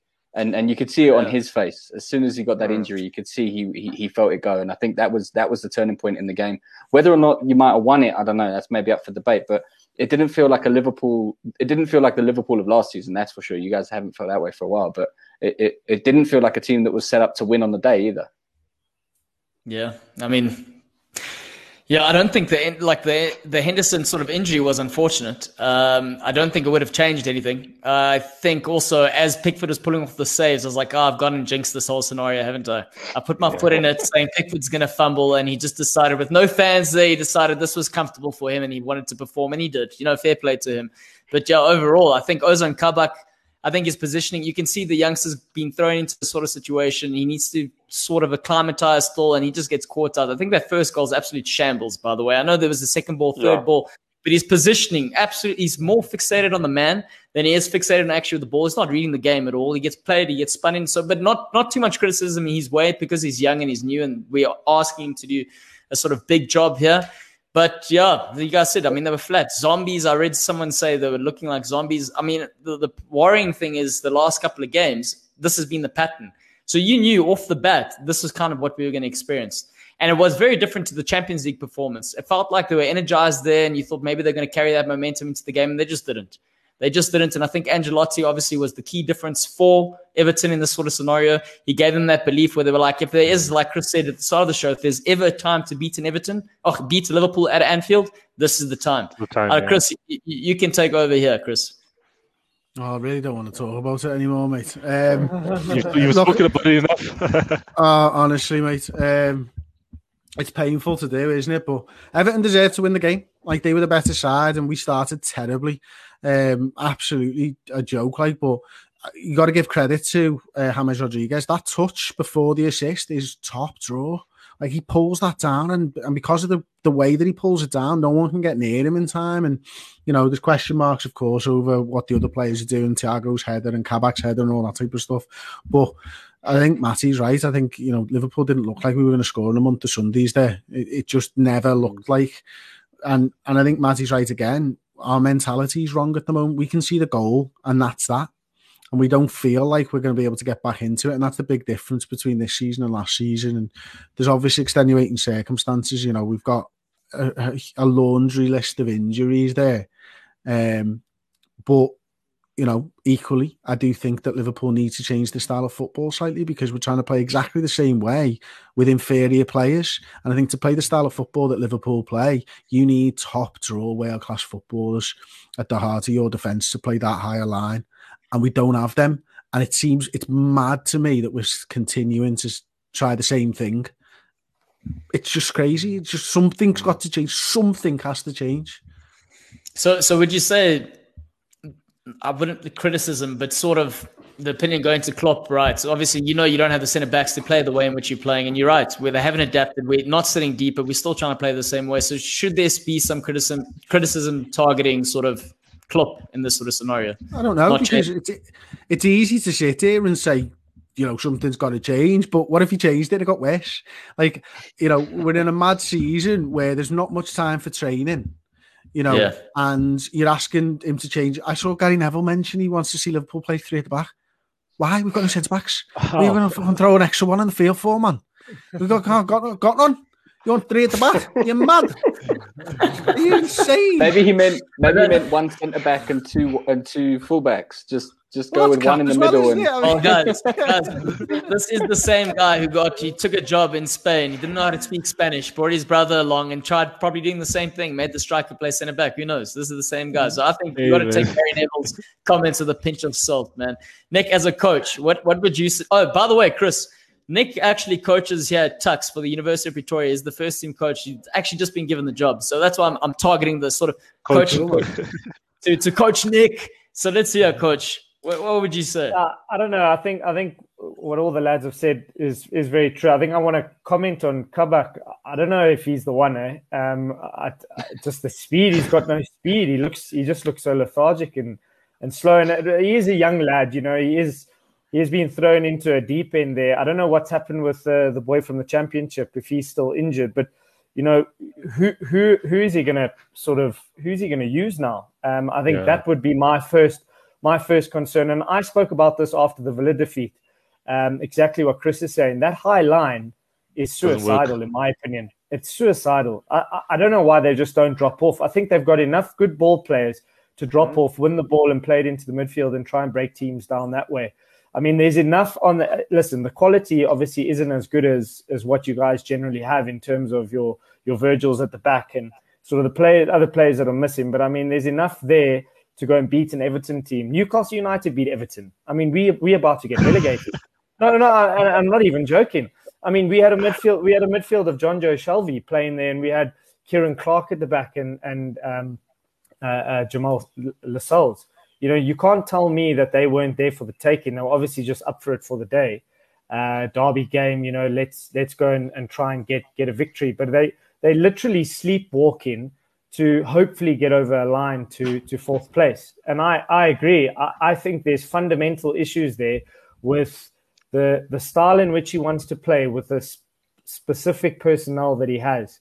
And I, I I fully agree. I think I think something needs to change, and and maybe it's it's it's small changes in just the approach. Um, defensively, you know, you don't need to be this freestyle or, or, or free flowing style of play going forward counter attacking, hurting teams um, for 90 minutes. Maybe it needs to be a bit more pragmatic. I know Klopp's not really like that, but you know, you're right, Chris. Maybe it won't change. Maybe it will get worse. But I mean, if you if you stay a bit more pragmatic, you might not concede as many goals. You have the quality up top to score. Uh, that, that, that is clear. But, but they haven't um, scored. Also... They haven't scored. They've only they've, they, no no listen, no. But, we haven't scored. We haven't, yeah, but still, this is the thing. We're we're not scoring because there's a low block there. We're not being, we're not actually from to this point. If we pragmatic enough, we say, cool, we don't have the defenders to play this high line, and we do so deeper. You're actually playing into the hands of your attackers because then you can put more emphasis on your Salahs and your Manes. You can break high up the pitch and maybe capitalize in the space and behind. Right now, we have no space. And these players that normally effective in those sort of areas aren't getting that opportunity. So maybe there is something behind all of that. And maybe something, or who knows, like right now as a fan, and Chris can can obviously say yes or no in this sort of scenario, but as a fan right now, watching them at Anfield is the worst thing in my, my opinion. I dread those games right now, and it's only been four or five games, but it's because like as soon as, like you said, Matt, as the game kicked off, Kabak misses that header, and you're just going, and that's within the first 30 seconds, you're going, oh shit, What's going on? where's yeah. this? Where's this going? And you can just kind of feel it. And I can feel it, and I'm living in South Africa. Could you imagine being in Liverpool at the moment? So I think it is a tricky one. Right now, I'm blocking. I'm like one of those horses race, racing with the, the blinkers on the side. I'm just looking at the Champions League and ignoring everything else, and that's what I'm So, focused. so, so, so, so do you do you, do you fall asleep when when when it's home games and you you're awake when it's away games? Jeez, bro. you know that's an interesting question. That's no, where no. that's where because that's where you're winning right now. You know what I mean? That's where you know you beat Yeah. you beat West Ham and you beat and you beat Tottenham. You know what I mean? So so I think obviously you, you you've But taken on the mantle but- of but Man Why does that work? But why does that work? It works. We know this. I mean, this is well documented, and Chris is a statistician, and he he knows his, his stats and his numbers. But why that works is obviously those sort of teams are going to come out and they're going to play, and they're going to they fancy try themselves to yeah. try and open Liverpool up. These other teams, unfortunately, we just haven't found a solution. And it's always been Klopp's weakness, actually, when he came in. He tried doing this sort of thing, and the teams that Sam Allardyce has a great record against him. Also, Ancelotti has a great record against Klopp when he was at Napoli, and that's kind of what it reminded me of on the weekend. Was he set up to do the same thing, and Klopp hasn't adapted. So fair play, but um, yeah, I see Chris is being quiet. Let's move on to the next game. We're gonna I was, I'm interested. I'm just listening to you guys talk. I'm Oh, laughing. yeah, no, no. I, I, you know what I uh, what I would do, and it sort of references what Nick was talking about there. Like we're not the counter pressing side that we were a few years ago under Jurgen Klopp. We are now a possession based side. And team give us possession, and we're going to take it anyway. Like I think there's an ego to us sometimes where you go, we give us a ball, and we go, all right, well we'll just we'll just score, and we're not able to do that at the moment. Our shot conversion's down at nine point one percent. I think it's the ninth best in the league. Crystal Palace shot conversions is better than Liverpool's right now. Everton Sure. top of the table in shot conversion, all this type of stuff. I don't know there's more goes into it, but gives you an idea. We've had 100 and 450 something shots and scored 45 goals, or 490 something shots, score 45 goals. Not good enough. I would engineer a way where Liverpool can get back to a counter press. And to be quite honest, it'd be quite agricultural. I would I would hit the ball up long and go and tell my strikers to chase down the second balls and try and engineer a situation that's not coming to us in a normal game state because no uh, like we're having 80% of the ball 70% of the ball all the time. We're not able to use the counter press. We used it really well against leipzig the other day because leipzig came at us wanted to play the ball. We're really good in those situations. We don't get that in the premier league anymore because people know that the best way to get a result against liverpool is mm. to sit back and make us play through them because we're struggling to do it right now. So mm. I think you've just got to try something and engineer a situation where you're really good at, and we're really good at counter pressing. So let's engineer a situation where we can counter press a little bit more. And it's almost as if the players are fatigued as to trying to find out, figure out ways to, to break them down. They enjoy it. They enjoy it when the guys are coming toe to toe because then they're like, "This is a heavyweight match. We we can we're gonna beat you. We're gonna knock you up." But when the teams are sitting deep, it's almost like there's no motivation. They're going, "Ah, this is gonna be laborious. This is gonna be tedious." Yeah, it's just one of those things. That's frustrating to watch. But West Ham Spurs, Matty, your game. I mean, this is an interesting one. It got exciting towards the end, and you could feel somewhat aggrieved for not walking away with a point. But in the Yeah, end, Mourinho doesn't get the three points, and the call to question of whether or not he should still be a manager at, at Spurs is pretty much uh, ringing louder and louder, game by game. Yeah, I mean, on the one hand, this game was a bit different to some of our previous outings or more recent outings in the sense that the the the second half team, if you took Spurs from the second half and played them against the Spurs from the first half, they would have absolutely clattered them. You know, they were they were offensive, they were on the front foot, they were pushing the envelope, they were really asking questions. And the first half, Spurs were just flat. You know, we were obviously the very early goal kind of threw us off our game, and um, but we didn't come back from that. And and so and that first half was really frustrating. It just felt like we weren't really putting anything together. There was one sort of interesting chance uh, for Kane um, quite early on after Lamela was really he was probably the only player in the first half who was trying to make anything happen, and he did, he did that really nice run where he took on like three defenders and then put Kane through, and unfortunately Kane put it wide. And that was really the only interesting bit of football we played in the whole first half. Then in the second half, um, the early goal again, just you know, switching off, not not being awake from the start. It was really frustrating. But then for the rest of the second half, we were a really good side, and there was some really good chances. Obviously, uh, Lucas got the goal, which was fantastic and gave us a bit of hope. But Bale was again, Bale was you know, uh, we watched Bale in the Champions in the the Europa League, and he was solid. He was really back to himself. Wonga, you know, top bins. We've been talking about it. he, um, but uh, I think, and, and again, he was a lot more lively than we've seen him. We've talked about him quite a lot on the show, yeah. and, and he hasn't been himself, and it's all been a massive letdown and very sad for us Spurs romantics. But in, in, in on on Sunday, he was again more lively. He was making chances. He hit the crossbar with an absolute peach of a shot, and hmm. um, there was a few instances. Kane also had a couple of other chances. Son got through. There was a couple of instances where we probably could have turned this around, and it was so in this in a way, this game was slightly better than than some of the other losses we've had recently. It was almost like you could see light at the end of the tunnel, which we haven't had for a while. You know, the loss against City, it was very much kind of we were lucky to come away with just three, kind of a thing. And the, this one, it was. I mean, fair play to West Ham. They they did the job supremely well. They really did perform. They did what they were meant to do. And Moyes made really smart substitutions when he saw we started to get a bit more in the ascendancy. He brought on some defensive players. He tightened up at the back. We found very little room to operate. Um, even with that said, we did create a couple of chances and we probably could have come away with a point. I did feel towards the end like we kind of did deserve that point at the end because we'd really worked for it. But you, you only get the points you score the goals for. So, you know, we've got to accept it. But on, I think on the on the basis of the second half alone, I, am kind of I'm still saying let's hold on to Mourinho. Um, but I think if we can play more uh, like we ah. did in the second half, if we play more like we did in the second half over the coming weeks, I think we should see some changes. The problem for me is that I'm worried that Mourinho didn't see the same game I did, and I'm worried that he won't necessarily do that. And and that's the fear is that we'll go to our next game and, and first half Spurs will be back back where they were, and and that's when I think the frustration will come because in the last couple of weeks we haven't shown any other reason why we any other way we could play, so there's no reason to kind of debate it. But now we showed in the second half, if you play us differently, we perform differently.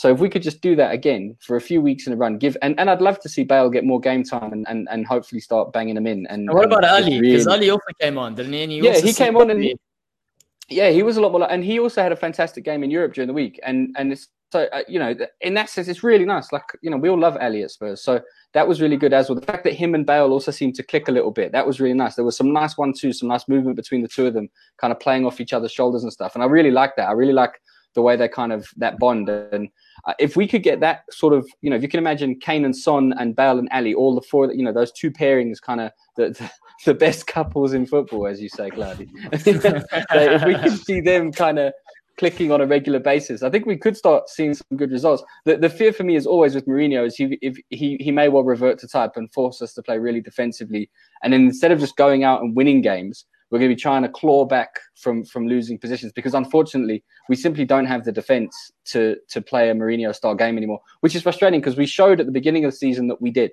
You know, against City and against Arsenal, we were so solid at the back. We were really well drilled, and that seems to have all gone up in smoke. Um, I don't know what it is. I mean, Davinson Sanchez, I love the player. I really think he's done, had some fantastic games for Spurs in the past. But against West Ham, you saw the worst side of him again. His positioning is just poor. He's not quick enough to make up for it when he is putting himself in the wrong positions. Um, Dier is just, you know, he, he's he's a really good defender to have when he's got an organized defense around him. He's good at like shouting at people, making them be in the right place and stuff. When people aren't doing that, he's not the kind of guy who's going to be able to fix it for you on his own. Um, yeah. And I think you know he, he, he's not Ledley King in that way. And I think you need, you need a leader. You need a leader at the, at the back. Yeah, and, and and we are struggling. I mean, uh, you know, fair play to Lloris. He did have a bit a bit of a better game um, than than he's had recently. He was, you know, I, I think for for for Lingard's goal, there was nothing he could have done. That thing was just and and that's another thing that's kind of annoying as well because I'm really disappointed to see us lose. But I was really happy for Lingard because I feel like he's a player who deserved more. You know, he's mm. he. I don't feel like United gave him a fair crack of the whip. I think he didn't obviously fit in the system there, and he wasn't getting enough football, and we weren't seeing what yeah. he could do. And he's doing really well at West Ham, and he's kind of found his groove. So even when he scored the goal, I was like, "That is such a beautiful Lingard goal." I'm so annoyed it happened today. You know, just and, and, it's it's so it's, it's one of those games where I was really disappointed with the result, but watching the performance, I was I was slightly heartened in, in a way that I haven't been. You guys have heard me the last few weeks, so I think you know th- there's something to hold on to. Maybe I'm clutching at straws because I'm a Spurs fan, but that's kind of what we do. This is this is the job. You signed up for it when you joined the team. So this is you guys. You know, this is this, this yeah. This, this is this is what we do. Glory in defeat.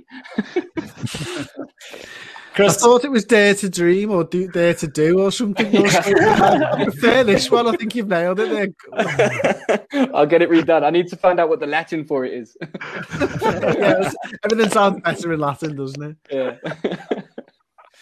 Uh, Chris, um, overall, do you think Mourinho is the right guy for Spurs? What do you think he's somewhat lost his his special his specialness about him, the special oneness about him?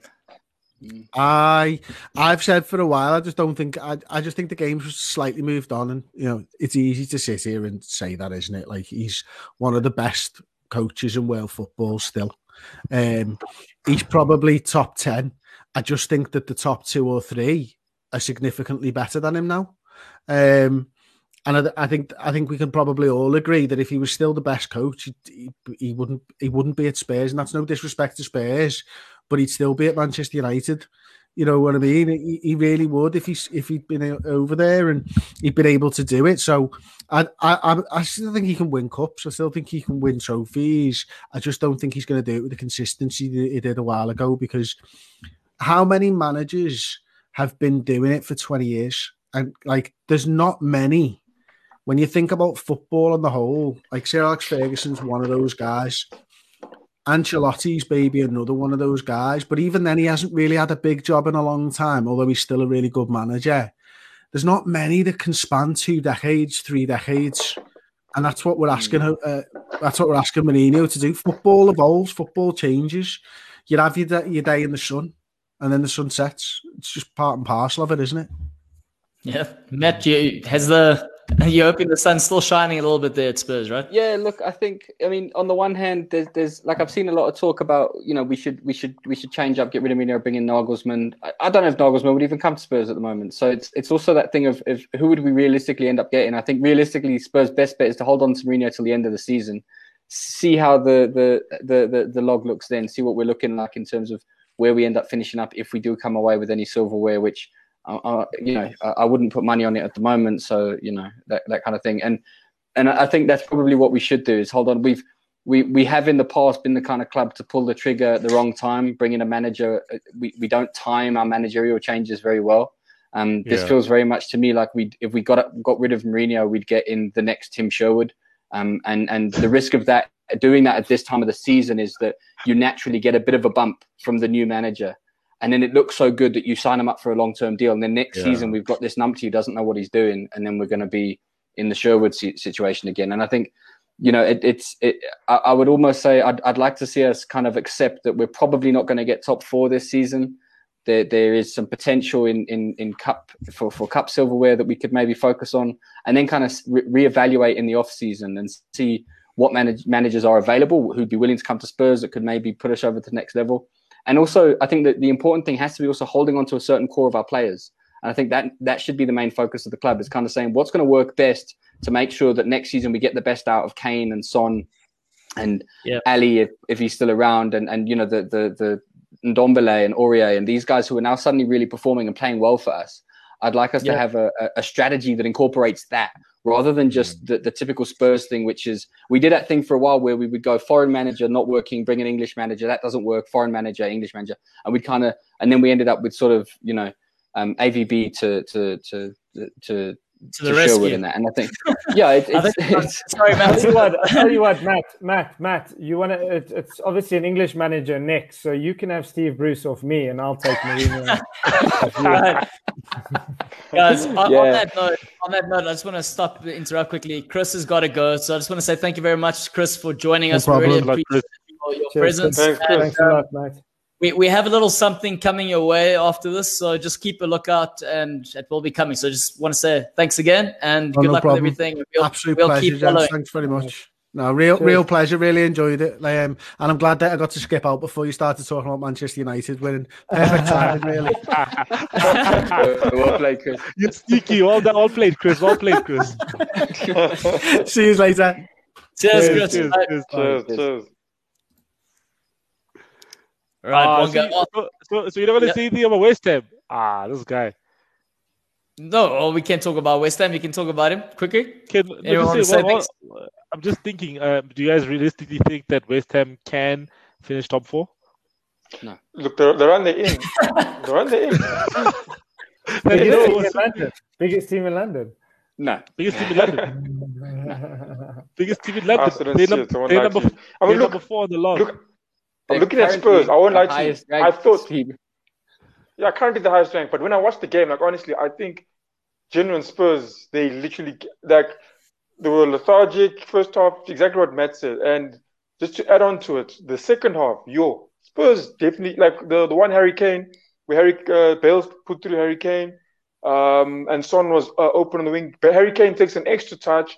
But even now, after taking extra charge, he the pass was wrong. You could have they could have still finished and buried it. It just it just wasn't their day. I, I don't know what it was, but I, I, I still don't feel that. I mean, look, they, they should have they should have beaten them, and they could have they, they could have in that match. They just didn't put anything behind the net, and I and I I, I just don't see. I can't.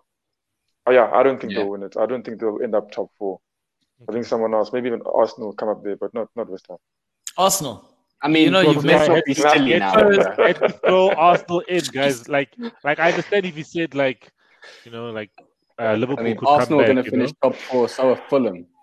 yeah, it's true. but let's let's let's move on to the Arsenal sort of Man City game. Wonga, what did you think? The lineup just, kind of, yeah, yeah, yeah. Can I just say something? I think like this is the kind of game where it makes you want to check whether there isn't there isn't some kind of match fixing going on in English football because Arsenal seemed to the goal was so early, like it was yeah. the third minute, and Arsenal were like, "Oh well, we've lost now," and they did nothing exactly. for the whole game. Yep. It was like Arteta you know and you know Guardiola had shook hands before, like, I'm going to win this run, right? And he's like, yes, thank you kindly, sir. No, like, no, no, Matt, you didn't do it right. Like, uh, it's, it's like, uh, Arteta, I'm going to win this game. Uh, yes, yes, you are. yes, you are. that's, yes, sir. Yes, sir. That's just yes, to explain, how, like, you know, for me, Arsenal, what's frustrating me for all these years is that um, every time we go up against, and, I, am pretty sure our record is bad. I've not looked at it, but I'm pretty sure our record is bad against the like the top six. Every time we go up against them, it's it's one way. It's one way. Um, we did against, we did well against Chelsea, and I'm pretty sure there's um, a couple I'm probably missing out, uh, but I don't think it's too many. Um, but most yeah. every time we go up against the top six, we get cleaned out, you know, and we just we don't show that you know we want to win this game, and that's what's frustrating me for for all this time. And now we come yeah. against we come against uh, Man City now. Uh, we've got nothing to lose. We are tenth on the table. Man City on top. We've got nothing to lose. Arteta, Smith Rowe, he's been playing well ever since he's been started. Why not start the guy? You start Odegaard, you got from Madrid, who's not even starting in Madrid. Um, I'm not saying Odegaard's a bad player, but Smith Rowe has has proven himself. I think more it's than tough. Odegaard has. Yeah, you you have you have to stop the guy. You have to stop the guy. Pepe as well, also on and off. Um, pre- the that played previously, Pepe was on the bench. I would have gone the same team. That team was all over the pitch, creating opportunities left, right, and center. And then now you want to go change it. Then also now David Luiz. I don't know if David Luiz was injured or what. I never heard anything. But then they go and start uh, Pablo Mari, who hasn't played, who hasn't started the game in a long time, and now yeah, you're starting him against. You're starting him against Man City, who are going to load the box with 10 men, probably all 10 men in the box. You want to start uh, Pablo Mari, who hasn't started the game in how long? I, like, it doesn't make sense to me. You know, I understand, you know, Man City is a good team. You probably, you know, you, you lose the game and you probably would have, you know, you probably would have lost the game anyways. But the manner in which you lost it, I mean, I, I was actually, to be honest, to be honest with you, we were having a, a, a downstairs. We're like, okay, we're going to sort this out. Um, I quickly, I quickly, we, started, we, we sort out the braai. We sat down, ready to start. We started the game off. We're still having our chats. One minute in, next thing you know, Sterling is jumping, holding. Free header. Free header. Free header. holding turns around, and Sterling's probably in line with his face, and he's headed the ball in the back of the net. I was like, no ways. What what the hell's going on here? And then from there on, it's flat. Like next two minutes, you could see, oh no, we could actually lose this game a lot. So I went, I went out. Actually, I went to go buy some coal. Come back, and there's uh, Kevin De Bruyne almost uh, slotting a ball in the in, in, in, the top corner there. I mean, Arsenal looked flat. Yo, I can't even. Look for me, a team that has nothing to lose. You have nothing to lose. You go and you play like that. I want to being respectful for you guys as well. I just, I just wanted to take the one 0 man. Sorry, go ahead, man.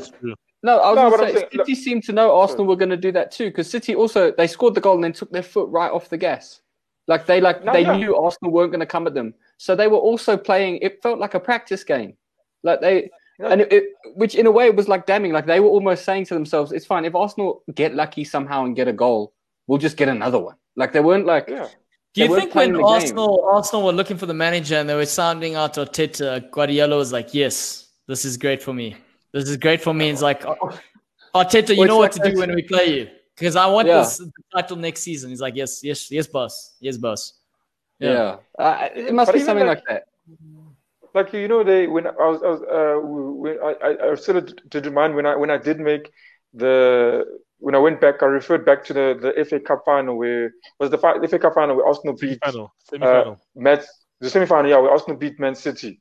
Um, I even felt in that game we beat them, but yeah, you know, it was uh, it was a very touchy one, you know. But everyone, you know, we come up with the win, everyone's happy. But now here it is, we in the league again, and no, it just literally showed. I mean, uh, I wasn't I wasn't too wrong about that. I mean, they come here, they, they scored an early goal, and for me, I've always said, I mean, I think most teams would prefer scoring towards the end of a game than than in the beginning. So you, yeah, so early because you know you've got the whole game. That's the game to, to cover that lead. So now Man City scored the first goal. It's still, you know, still you pretty much level because it's only like three minutes that's gone. You still got time to you got the whole game score goal, but Arsenal were, were nowhere. But I also I I I I I also I think a, a, huge part of our performance is also uh, based on the the players we started. We didn't play any like the guys who started are not the mm. same people that, that are winning us the games and looking dangerous. I mean, Aubameyang's performing with Smith Rowe, Saka, um, yeah. and and and all those guys around him. And I think the only the only change I would have agreed with is Elneny starting. The only thing I would have agreed, with, but the rest I don't know. The other changes, I, I, I don't know. I don't know what he was thinking. Yeah. He could. He's the only one who don't know. Crack cocaine, maybe. No? but, with but regards what... to Pums's question here about what difference, like just in my opinion, I don't know if you guys agree, but I think it's just mainly just consistency. They are consistent week in, week out. And I think it's exactly what you got from Liverpool last year, where, um, I mean, you were winning your 1 0 games, you were winning yeah. your games 2 1. You know, there's, there's a sense of cruise control in their play where, you know, if they're going to get in the lead, they're more than likely going to win the game.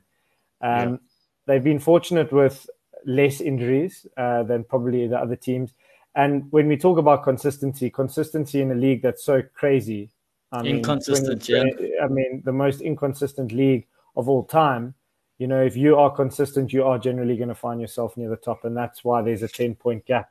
But uh, also, valid, valid thing. Sorry, Nick. I just want to say, like, a valid point with Matt pretty much raising. You know, this kind of looks like match fixing. I can't, like for the last couple of weeks watching Man City play, it's felt like that. As soon as they've gone one up, all the sides just roll over and die, and they're like, a yeah. bar maybe from up. Everton yeah, they just they give, up. They're like, well, let's save our legs for the next game because they're going to come in yeah. and win. It's almost like they've got that psychological advantage. But continue, Matt. Well, yeah, I mean, I think it's just it, something, something. I mean, I think Nick is right. The consistency thing is huge. They, they, they are an unstoppable force at the moment. They just, and and they found that groove that they had. And the truth is, they've also been doing it on and off for the last sort of three or four years. Um, they've gone through some bad patches, and, and and Peppers time and time again. We call him a bald fraud, and then he shows not he, he actually knows what he's doing. Yeah. And I think it's it's another one of those things where he's turned around and he's he's he's drilled the side again, and they've found that consistency, and they just go and go and go. And I think what frustrated me about the Arsenal game was that you expect a lot of sides to roll over against City and kind of just accept defeat, but you think Arsenal. I mean, Wonga's right; they had nothing to lose. They, I mean, I think they could have gone on and maybe lost 4-3 or whatever but they should have given it a go. But they just looked like a side that was like let's not get any injuries let's not get overly exerted let's get through this game and then try the next one which is really annoying because after that game they had against chelsea they almost turned a corner. It was like arsenal yeah. were kind of re-emerging to yeah. kind of say actually we're not dead yet. We could still be top six top four maybe you know whatever um, as much as we joke about it. And and now this just kind of proves the point that actually they they they are far from where they were and and they're accepting of it which is really weird um, and you know, Matt, you, you, know the funny thing is like Matt, you you know like you mentioned that you know it could be top six or, or a joke, whatever. But you know, you look at you look at the numbers. Those guys, everyone's literally like Mets. The time in, in, in, in December when we were winning, everyone was losing. This mm. week was that week mm. again, and it's literally happened before you've played. Everyone has dropped yeah. points before you played. Yeah. You've got nothing to lose. And then you like the one that thing doesn't make sense. Your defense. You put Pablo Mari there, the guy who hasn't played for a while and you want to put that guy, you want to put someone like I'm not saying it's his fault. I'm not saying he, he was he, was uh, uh, the reason for, but I mean I mean you you you you're breaking a lot of uh, uh connections and things that helped you um, from from where you guys from from from, in, from this form that's been going um, going on, and we could have like honestly, you look at the numbers, and we can. You win this game, you you you game even draw, even get one point from this game. You go one better than you were.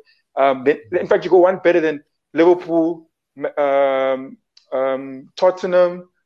Uh, who else was there? So I think did Man United, Man United won, but uh, many of the teams there you go. Leicester, Leicester one as well. But you go Chelsea on top too. of those. Um, yeah, Chelsea. Yes, you go on top of the wall. You go draw Chelsea, but you gain a point in them. But now you you you've flipping wasted it. Like it's it's it's so it's, it's that's- frustrating. no, it's a, no, it's, a, it's a wasted opportunity. I think. I think.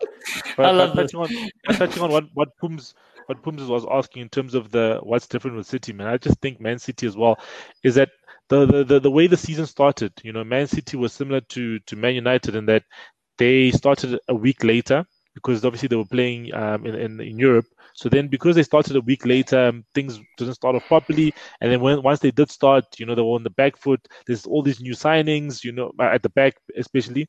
Then somewhere it just clicked, and then the and then the players just started playing well together. And then he just knew that he needs to play Stones and, and Dias. And since he's played um, Stones and Dias, so what Stones has played 21 games this season, and they've won and they've won I think 20 of the games this season. You know what I mean? So that partnership in itself is, has been amazing for for for for Man City. And and when they score, guys, you can't you can't do anything about it. And they always score in the first half, as I always say. First half, if you deny them a goal in the first half, you've got a chance because because they score in the first half, and then they, then then it's like you give up. You're like, ah, let me just give up. Let me just damage It's like the it's, it's a me- real stranglehold. It's like a real. It's like a, a kid seeing a grown ass man, and he's like, you know, this guy's gonna give me a proper hiding. Let me just hide, roll over, and take the beating before it gets a lot uglier, uglier if I fight back. But let's talk about fighting back, guys.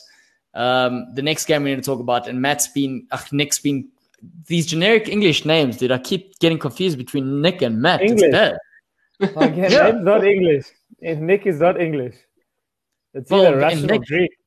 But if it's shortened, it's like Nick Matt. I think it's the letters, the amount of letters there are. I think that's what I'm getting confused with.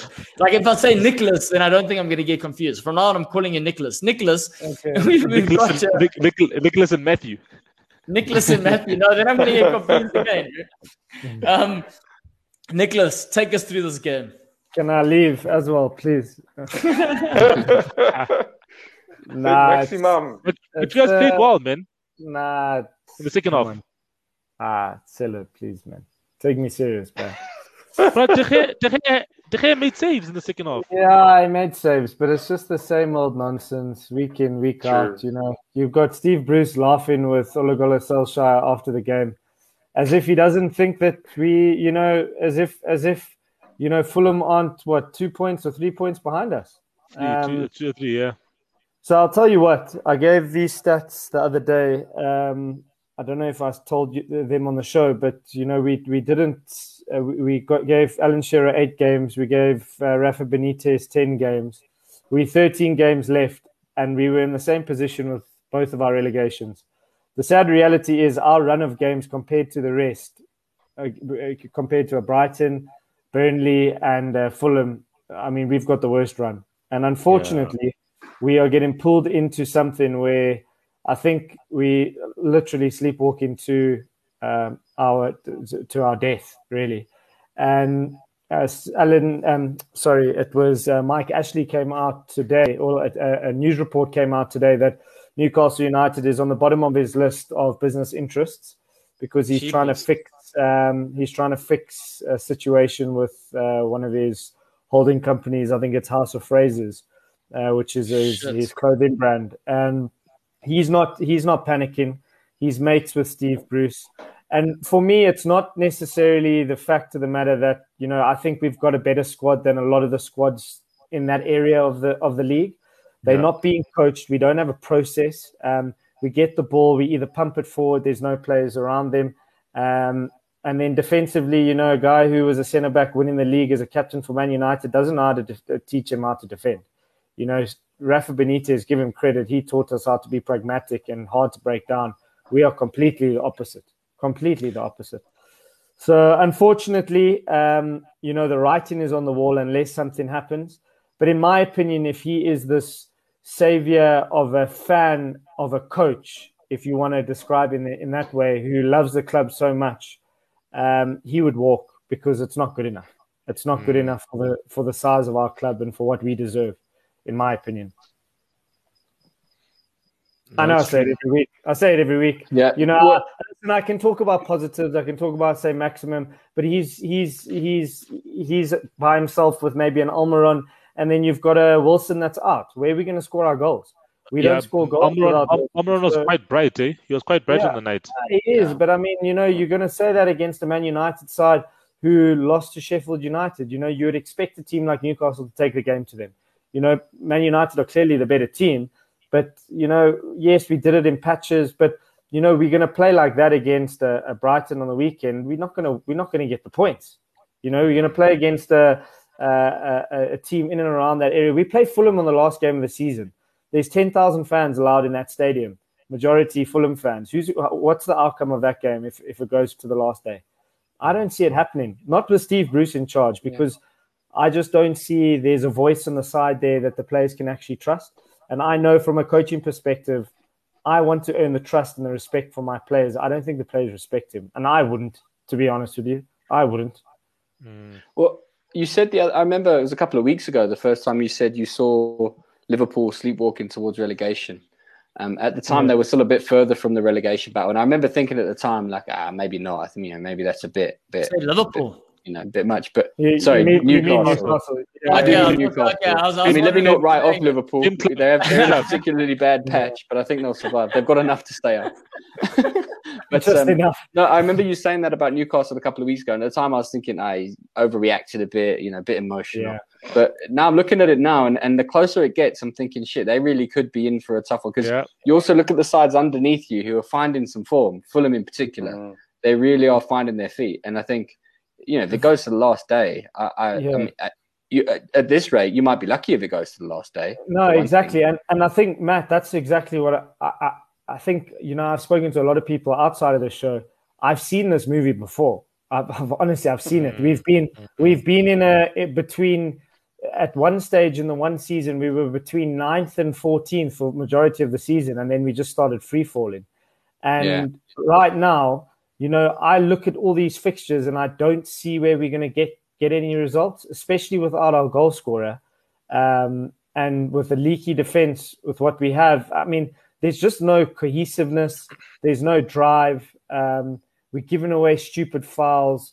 You know, there's no direct uh, approach in which we want to play. Is it long? You know, I don't mind if you want to be direct, but then coach your team to be direct. You know, I'll give Sam Allardyce a little bit of credit. He doesn't. Yeah. He doesn't tell his players to play. You know, then a, yeah, and then then you've got Steve Bruce coming out saying, "No, we tried a new thing where we're trying to keep the ball." He doesn't know how to keep a ball. He, uh, he doesn't. So rather just play to what you kind of know. Um, and I just I don't know. You know, it's just you know I watch football now just hoping that we can get to probably 38 points should be fine. I hope that we can maybe just get a result. You know, I didn't think we'd get anything against Man United when it was 1 1. What was it? 1 1 at half time. I thought, hey, maybe. But soon as that next goal goes in, it's almost like when City score, you know it's done. Because what where, where are we going to get anything else from? We don't have our top goal scorer on the pitch. He takes say, Max, Saint Maximin off, who's the, the hottest property um, on the on the, the, the yellow side. We were wearing yellow on the day. Um, against Man United. He takes was it, off. Was it maybe uh, the COVID stuff? Has he, has he finished a, a game like uh, a, a, full game? He, but I, you know, I don't care. As a coach, you play your best player, and you know something's going to come from it. You know, he had COVID in the, he had COVID in November, bro. He yeah, had COVID no, in he, November. But, but you know, he, the only one is bringing something to us. He wants to manage him for what? Manage him for what? We managing him so we can play in the championship. He's going to fucking leave us. Definitely, you'll be gone. You'll be gone. I think I think he could so, do well at I think he could do well at, at, at Spurs. Uh, but but yeah, yeah, but but but but but I think yeah, you did you did have a chance, man. I think you know I've always said that our, our defense is vulnerable, especially when it's Maguire and Lindelof starting together. You know what I mean? Like you saw the defensive header that Lind- that uh, Maguire had. Like you can't be heading the ball back into into into into into the crowd. You know what I mean? Where where where, where you don't know who's going to be out there. You know, you head it yeah. back so that it goes towards maybe the touchline or goes for a corner or something like that. You know, um, and and Almiron and Saint Maximin did give me. So it did give me a bit of concern when when when, when yeah. they were attacking and, and they looked good, um, but yeah, my team, yeah, um, I think we we've been drawing a lot of games recently, so it was good to to get a win.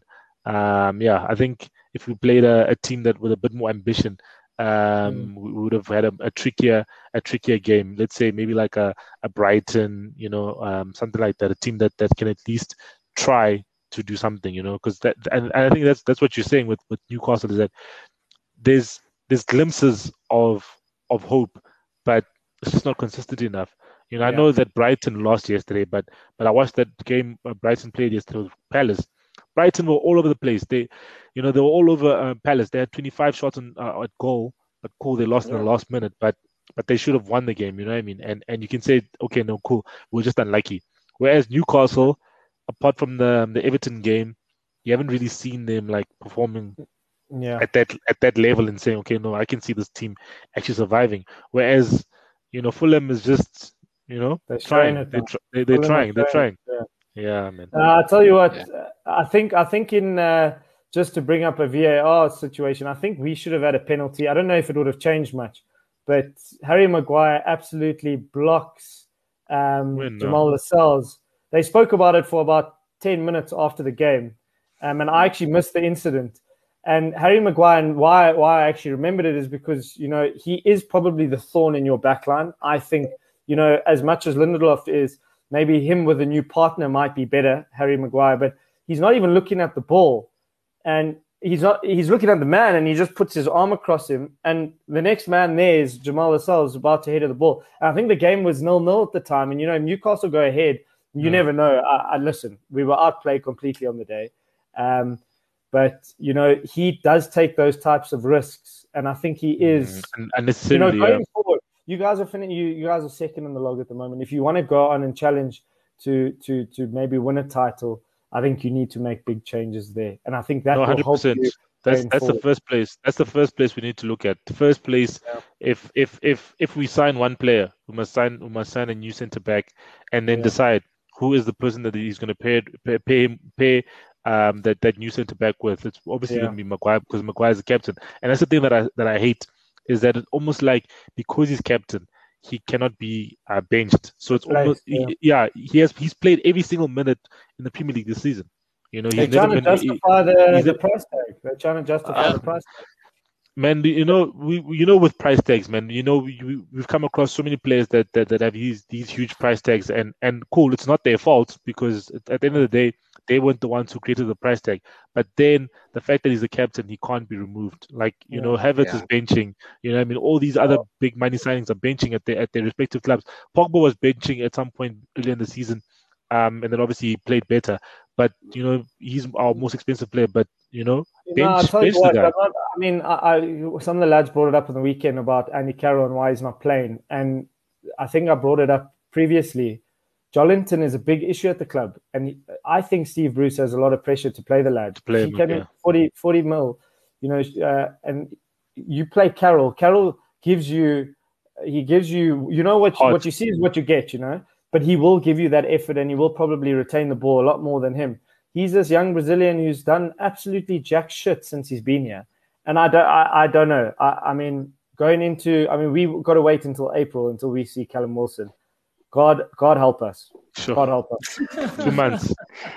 Yeah. Right. And Yeah. on What that about the? point, okay, go ahead, Wonga. Go ahead. Yeah, I was going to ask uh, Silo about that uh, the Rashford penalty.